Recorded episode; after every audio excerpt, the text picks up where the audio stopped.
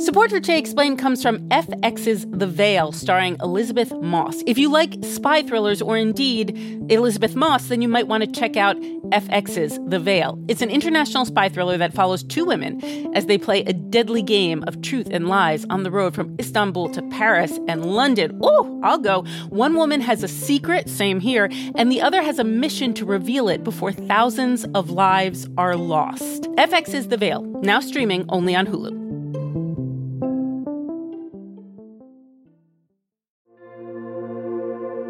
Support for this podcast comes from Planned Parenthood. It's hard to imagine a world where we leave future generations with fewer rights and freedoms. Since the Supreme Court's decision to overturn Roe v. Wade, politicians in nearly every state have introduced bills aimed at blocking people from getting the essential sexual and reproductive care they need, including abortion. Planned Parenthood believes everyone deserves access to care. And with supporters like you, they can reclaim our rights and protect and expand access to abortion care. Visit plannedparenthood.org slash future to learn more and support their cause.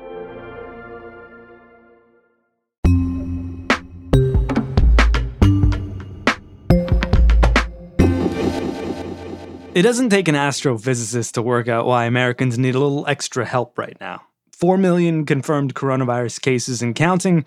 The country's in various states of shutdown. Kids are at home and they may be for a while. If you have a job, you're lucky. If you don't, you're living in fear of not making rent or a mortgage payment. It's all pretty obvious, and that's why the government stepped in to help several months ago and supplemented unemployment benefits. But those benefits are set to expire at the end of this week, and Democrats and Republicans have a $2 trillion disagreement on what to do next. Matthew Yglesias, you dig into these kinds of disagreements for Vox on the Weeds podcast.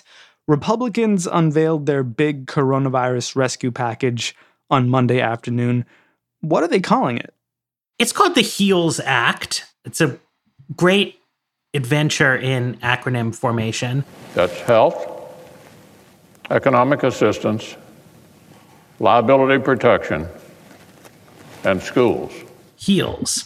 Okay. And what's in it? The most important thing to know is it's $1 trillion, uh, which is smaller than the Democratic proposal. And we've allocated that in a way that we think makes the most sense for the country at this particular time. So it contains some of the same stuff as the Democrats do, another round of sort of checks that will go out to most households, which is similar to the Democratic proposal, a, a little bit less generous.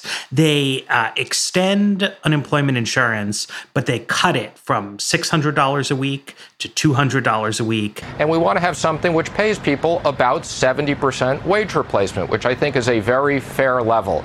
So it's not a fixed number, it's something that pays you a percentage of your wages that are lost. There's a lot of questions about how that's supposed to work. Um, it contains this big liability protection provision. It was important enough, it, it made it into the acronym.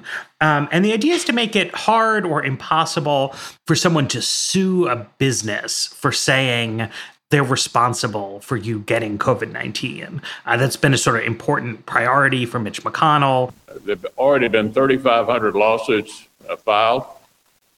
The country cannot stand an epidemic of lawsuits on the heels of the pandemic we're already working our way through. Then he's got some money for schools, some money for testing, a small sort of business loan program that's a little bit of an interesting idea, some extra money for the, the PPP business loan program. Also, a little bit of a grab bag of stuff. Like there's $2 billion in there to renovate the FBI headquarters. What? Who is clamoring to renovate the FBI headquarters? Well, so the FBI headquarters is across the street from the Trump Hotel. Yeah. And the FBI, it appeared at one point, wanted to move out of DC to a sort of suburban location that would be easier to have like scary security features around. Mm. Uh, President Trump didn't like that idea for whatever reason. He wanted to renovate the existing FBI facility which I think is full of asbestos. So that's why it's ah. such a hideously expensive project. Uh, anyway, I mean, this is not that important, uh, but Nancy Pelosi has been talking about it a lot. It's a, I think to her, it's a signpost of the level of seriousness with which Republicans are undertaking this. That there's no money to like support general state and local government budgets in this plan. Uh, but there is money for a real estate project that's related to the president's hotel. And is there money to protect people who might get evicted or who might fall behind on rent as a result of this ongoing crisis we're in? Most households will get $1,200 uh, more if you have more than one person in your household. So that will help. I mean, there is financial assistance to people. Uh, the $200 a week of bonus unemployment insurance is quite a bit stingier than Democrats' proposal, uh, but is quite a bit more generous than simply doing nothing, the situation we're, we're facing this week. So, you know, it, it's wrong to say they're not doing anything to help people. They're just doing less. Let's talk about the other plan here. What are the Democrats calling their version? Uh, so, Democrats' acronym is the HEROES Act Health and Economic Recovery Omnibus Emergency Solutions. Named for our heroes, whose provisions are largely based on the four previous bipartisan bills we have passed. Why do they all have to be acronyms now? When did that happen? This is a fascinating story. Um, you know, it, Is, was so, it the Patriot Act that did this? The letters stand for uniting and strengthening America by providing appropriate tools required to intercept and obstruct terrorism. No, it, it, it sort of predates Patriot Act. You know, we didn't do these stunt names on every bill until quite recently, but now, you know, people are working the back channels. They're they're brainstorming names for these things. It's considered, you know, if they do a new edition of how a bill becomes a law, there's going to have to be that's like a whole step in the process. I think there's no better sign of our government largesse than the amount of time and effort that's being spent on these acronyms. It's great stuff. It's great stuff. Uh, particularly good when you can work in a term like omnibus, which uh, I think doesn't mean anything to normal people, but is an important congressional procedure concept, which is that this bill contains a lot of different provisions that cut across uh, different appropriations fiefdoms. So it is an omnibus bill, and uh, good for them. Okay, well, let's talk about the omnibus. What's in the Democrats' plan? There's a lot of stuff in the Democrats' plan. So the Democrats' plan is $3 trillion. So triple the size. Triple the size. So it's a lot of money. Um, and so they do a lot of stuff how much of that money is dedicated to rebuilding the FBI headquarters in Washington, D.C.? so none of it, I think, goes to that important purpose. But there's a few big buckets in the Democrats' bill. One is they are extending the $600 a week bonus unemployment insurance uh, with no big modifications. So that costs a lot of money. It's, it's a lot of help. Um, they are doing the $1,200 checks again, except they are uh, changing it so that children will now count as a full person worth hmm. the entire $1200 instead of 500 so there's that pillar. Then they have you know money for tests money for virus uh, research vaccines things like that. They also have a lot of money for states. They really want to avoid state and local government budget crises. And that's a, a huge conceptual difference with the Republicans. Uh, then there's some money that's specifically earmarked for schools. Democrats have, since passing this bill, they have sort of raised their ask on, on the school front. And then they have some money for, for business loans in there. But I think the most important difference between these bills is 1 trillion versus 3 trillion. And that's what's going to make negotiating hard. Beyond the immense difference in how much each party wants to spend here. There's also sort of an interesting difference in each party's timeline. The Democrats passed their $3 trillion relief package back in May in the House, and Republicans are just presenting their plan this week with benefits set to expire on Friday. Yeah. Why did Republicans wait so long? This is extremely odd. The main thing is there is disagreement in Republican circles as to whether they should do anything. There's been a significant bloc of Republican members of Congress who say, We've spent enough money on this. Like, we're done. No more spending. And that's not what most Republicans think, but a lot of them think that. Then Mitch McConnell has wanted to craft a proposal that he can get all Republicans to support not because a proposal like that will pass, because he knows he has to deal with Nancy Pelosi and House Democrats, but he wants to strengthen his hand in negotiations by having a unified caucus behind him. And he's been dealing with some very recalcitrant backbench right wing members who just haven't wanted to agree to anything. And it's really pushed the timeline to a kind of extreme position. They're going to have 10 business days to figure out a plan because on August 7th, that's when Senate goes into recess and a deal needs to be done all this time that the Republicans have spent is not on working out what's going to happen. It's been on working out what's their initial bid in the negotiation. So it's a huge slippage. The reason Democrats acted fast is that they were hoping to then spend two months bargaining with the Republicans. Republicans have been spending all this time bargaining with themselves. So now we're like at the end of the beginning, but still have no clear road forward toward legislation that passes.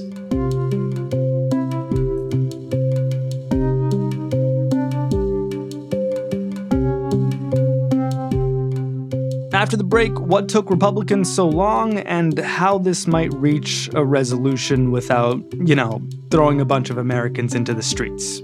I'm Sean Rameswaram. It's Today Explained.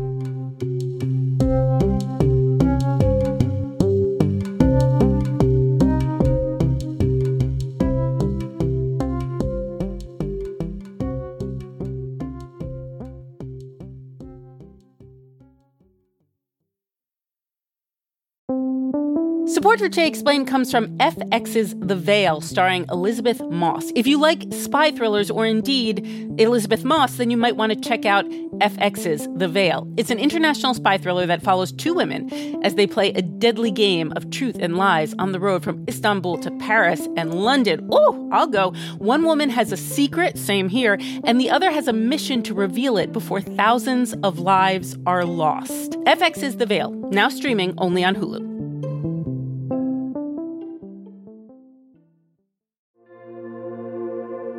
Support for this podcast comes from Planned Parenthood. Your body is your own. That's why Planned Parenthood is committed to ensuring that everyone has the information and resources they need to make their own decisions about their bodies, including abortion care. Today, lawmakers who oppose abortion are challenging Planned Parenthood. Affordable, high quality basic health care for more than 2 million people is at stake. Planned Parenthood believes that health care is a basic human right. That's why they fight every day to push for common sense policies that protect our right to control our own bodies. They also work tirelessly to oppose the onslaught of new policies aimed at interfering with personal decisions best left to patients and their doctors. They won't give up and they won't back down. You can join Planned Parenthood in the fight to help make sure that the next generation can decide their own futures. The organization needs your support now more than ever. With supporters like you, they can reclaim our rights and protect and expand access to abortion care. Visit plannedparenthood.org/future to learn more and support their cause.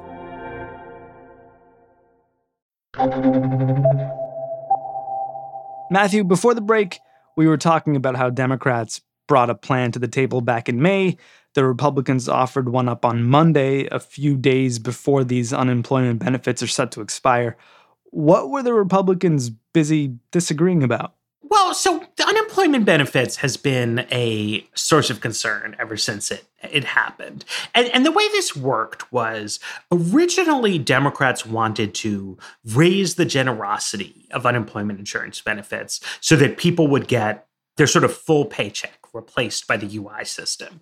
And then it turned out that state labor departments were not able to do that on a technical basis. It's not how they're set up to work. So Democrats came up with this kludge, which was that they would just enhance benefits by $600 a week. And that meant that on average, you would sort of replace 100% of lost wages. But in detail, it doesn't work like that. Some people are getting more money out of UI than they were actually earning as wages, and other people are getting less. Um, so Lindsey Graham, ever since that first became clear, has been raising a big stink about this. Our goal is to give you 70% of the money you lost by being unemployed, not to give you a pay raise in unemployment. We've got to fix that. The argument is what's the incentive to go back to work if the government's giving you more money to stay at home? there's an incentive argument. And I also just think, I guess what we technically call a, a horizontal equity argument. It's like, why should you, the laid off guy, be making more money than your cousin who's back at work? you know, stocking the shelves at a supermarket. Mm. So Republicans are really hung up on this. And they are very interested in making the program less generous.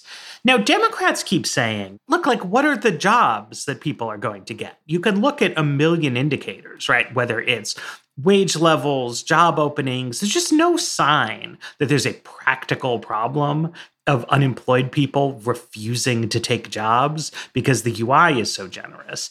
And Democrats are saying, look, this this bonus money it's incredibly well targeted. It's going to people who are using the money to pay the rent, make ends meet. It's preventing problems, you know, down the road, homelessness, cascading defaults, and then they're spending the money. Like these are people who, you know, you're unemployed, right? So you get money, you buy groceries, you go out, it, it keeps the economy going. And, and Democrats are saying, look, if we pull this rug out from under people, they're not going to have an incentive to do anything. The economy is comatose because of the virus. All we're going to have is people going bankrupt, people unable to pay the bills, people unable to make the rent. And we're going to be, uh, at worst, in a humanitarian catastrophe. At best, trying to fix the problem on the back end.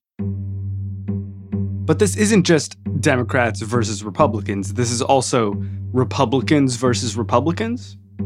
Yeah, I mean, there is one set of Republicans who I think, have become true believers on anti stimulus politics. Like, what did Republicans say in 2009, 2010, 2012, when President Obama kept saying, we need to spend more money to keep the economy going? Republicans were saying back then, like, no, spending money doesn't help the economy. So today, one bloc of Republicans is like, ha ha ha, we're hypocrites now that there's a Republican in the White House, we do believe in spending money to help the economy. Uh, but another bloc of Republicans are true believers. A number of senators at lunch get up and say, "Well, well, gosh, we need we need 20 billion for this, we need 100 billion for this," and they're just really eager to spend money. I'm like, "What are you guys doing?" And they're saying, "Look." We didn't want to do this when Obama was president. We didn't want to do it when Trump is president. It's just not good to have the federal government spending money. Just to be clear here, is this more about, you know, you shouldn't be getting paid more to stay at home than your cousin who's going to work every day at Whole Foods? And or you shouldn't be getting paid this much money not to do anything because you'll never want to go back to work? Or is it about we just shouldn't be spending this much money and adding trillions and trillions and trillions of dollars to the deficit well, it's about both of those things, right? Because if you just had this worry about the incentives, if that was the only thing you cared about, you could come up with a workaround. You know, you could say, okay, we're going to give less money in unemployment insurance, but we're going to spend trillions of dollars on stimulating the economy through some other means. But Republicans don't want to do that, right? They want a small bill. Um, so with a small bill, you would say, okay, then we have to target everything hyper effectively. And that means being very generous to the worst off people. But Republicans don't like that idea because they think it damages incentives. So they're caught between the pressure to keep the overall cost down, but also to avoid being too generous to the poorest. And they've come out with a bill that's like, a little bit neither fish nor fowl. And it just reflects those internal caucus dynamics rather than, I would say, an economic analysis of the situation. So, who holds the upper hand in this fight? Is it Democrats? Is it Republicans? So, by the oddball rules of Congress, um, who holds the upper hand depends on what Republicans do next. If McConnell can get all his people together behind this and, and get a majority for it, then he has a strong hand because Democrats are saying unemployment expiration is so terrible, uh, but it will have already expired. So $200 is better than $0. So, really, why are Democrats holding off? Why are they stonewalling? Blah, blah, blah, blah, blah, blah. And supposedly, Democrats will be under pressure to come down closer to McConnell's number. On the other hand, if three or four Republicans uh, break from the party on this because they say we should spend zero dollars, then that weakens McConnell's hand because now House Democrats have passed a bill and Senate Republicans have done nothing. And at that point, more vulnerable Senate Republicans like Cory Gardner, um, Susan Collins, they need to start saying, "Hey, Democrats, can can we work a deal?" This is like weird Capitol Hill stuff that it should all hinge on exactly how nutty does Rand Paul want to be.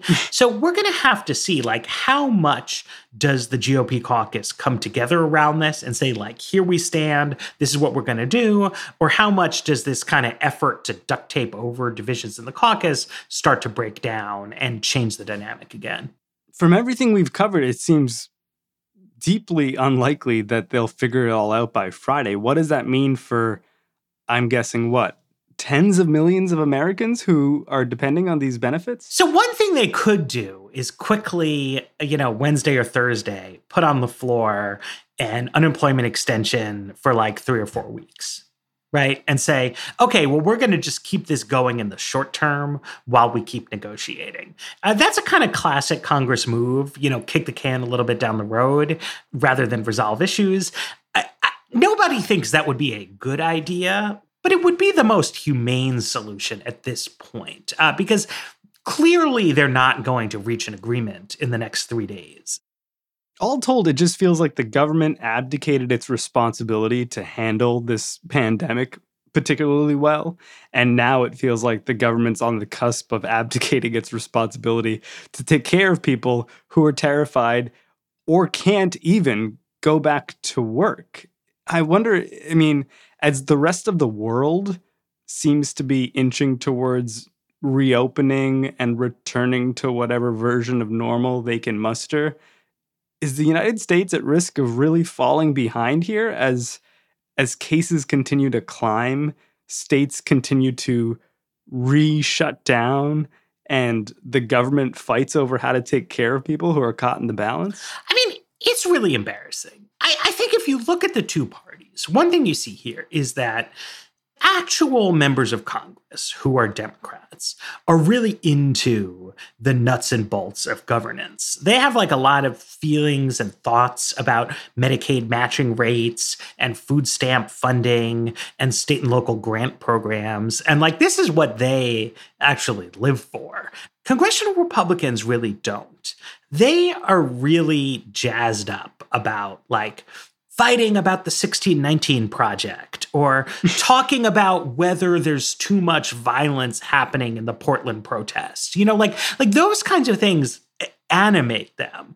And people in the media industry um, often also like to engage with those kind of topics and just like sort of assume that like somebody is governing the country.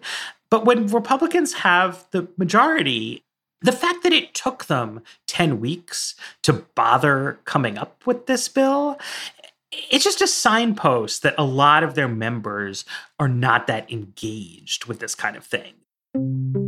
They weren't like, let's drop everything and figure out what we're going to do here. They kept kind of fighting or having vague positions. Some members worked very earnestly on this, but a lot of them didn't. And unfortunately, like millions of people's lives are impacted in a very direct way by the kind of boring minutiae of how the welfare state operates. And it's a big problem that the governing party in the United States is not that interested in this question.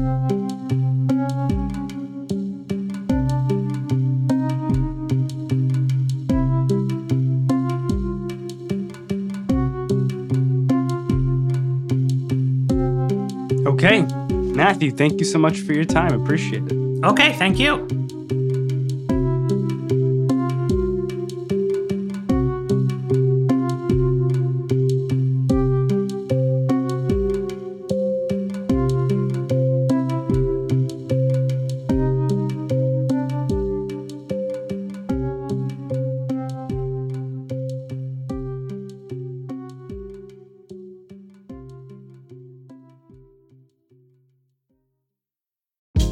Hey, this is Scott Galloway, author, professor, entrepreneur, and most importantly, host of the Prop G podcast. We got a special series running on right now called The Future of Work, where I answer all your questions on surprise the future of work. Questions including what are we missing when we work remotely, or how do we handle work life balance when a major opportunity comes knocking? From the provocative to the technical, we're offering insights you won't want to miss. So tune in to the future of work, a Prop G Pod special sponsored by Canva. You can find it on the Prop G Pod wherever you get your podcasts.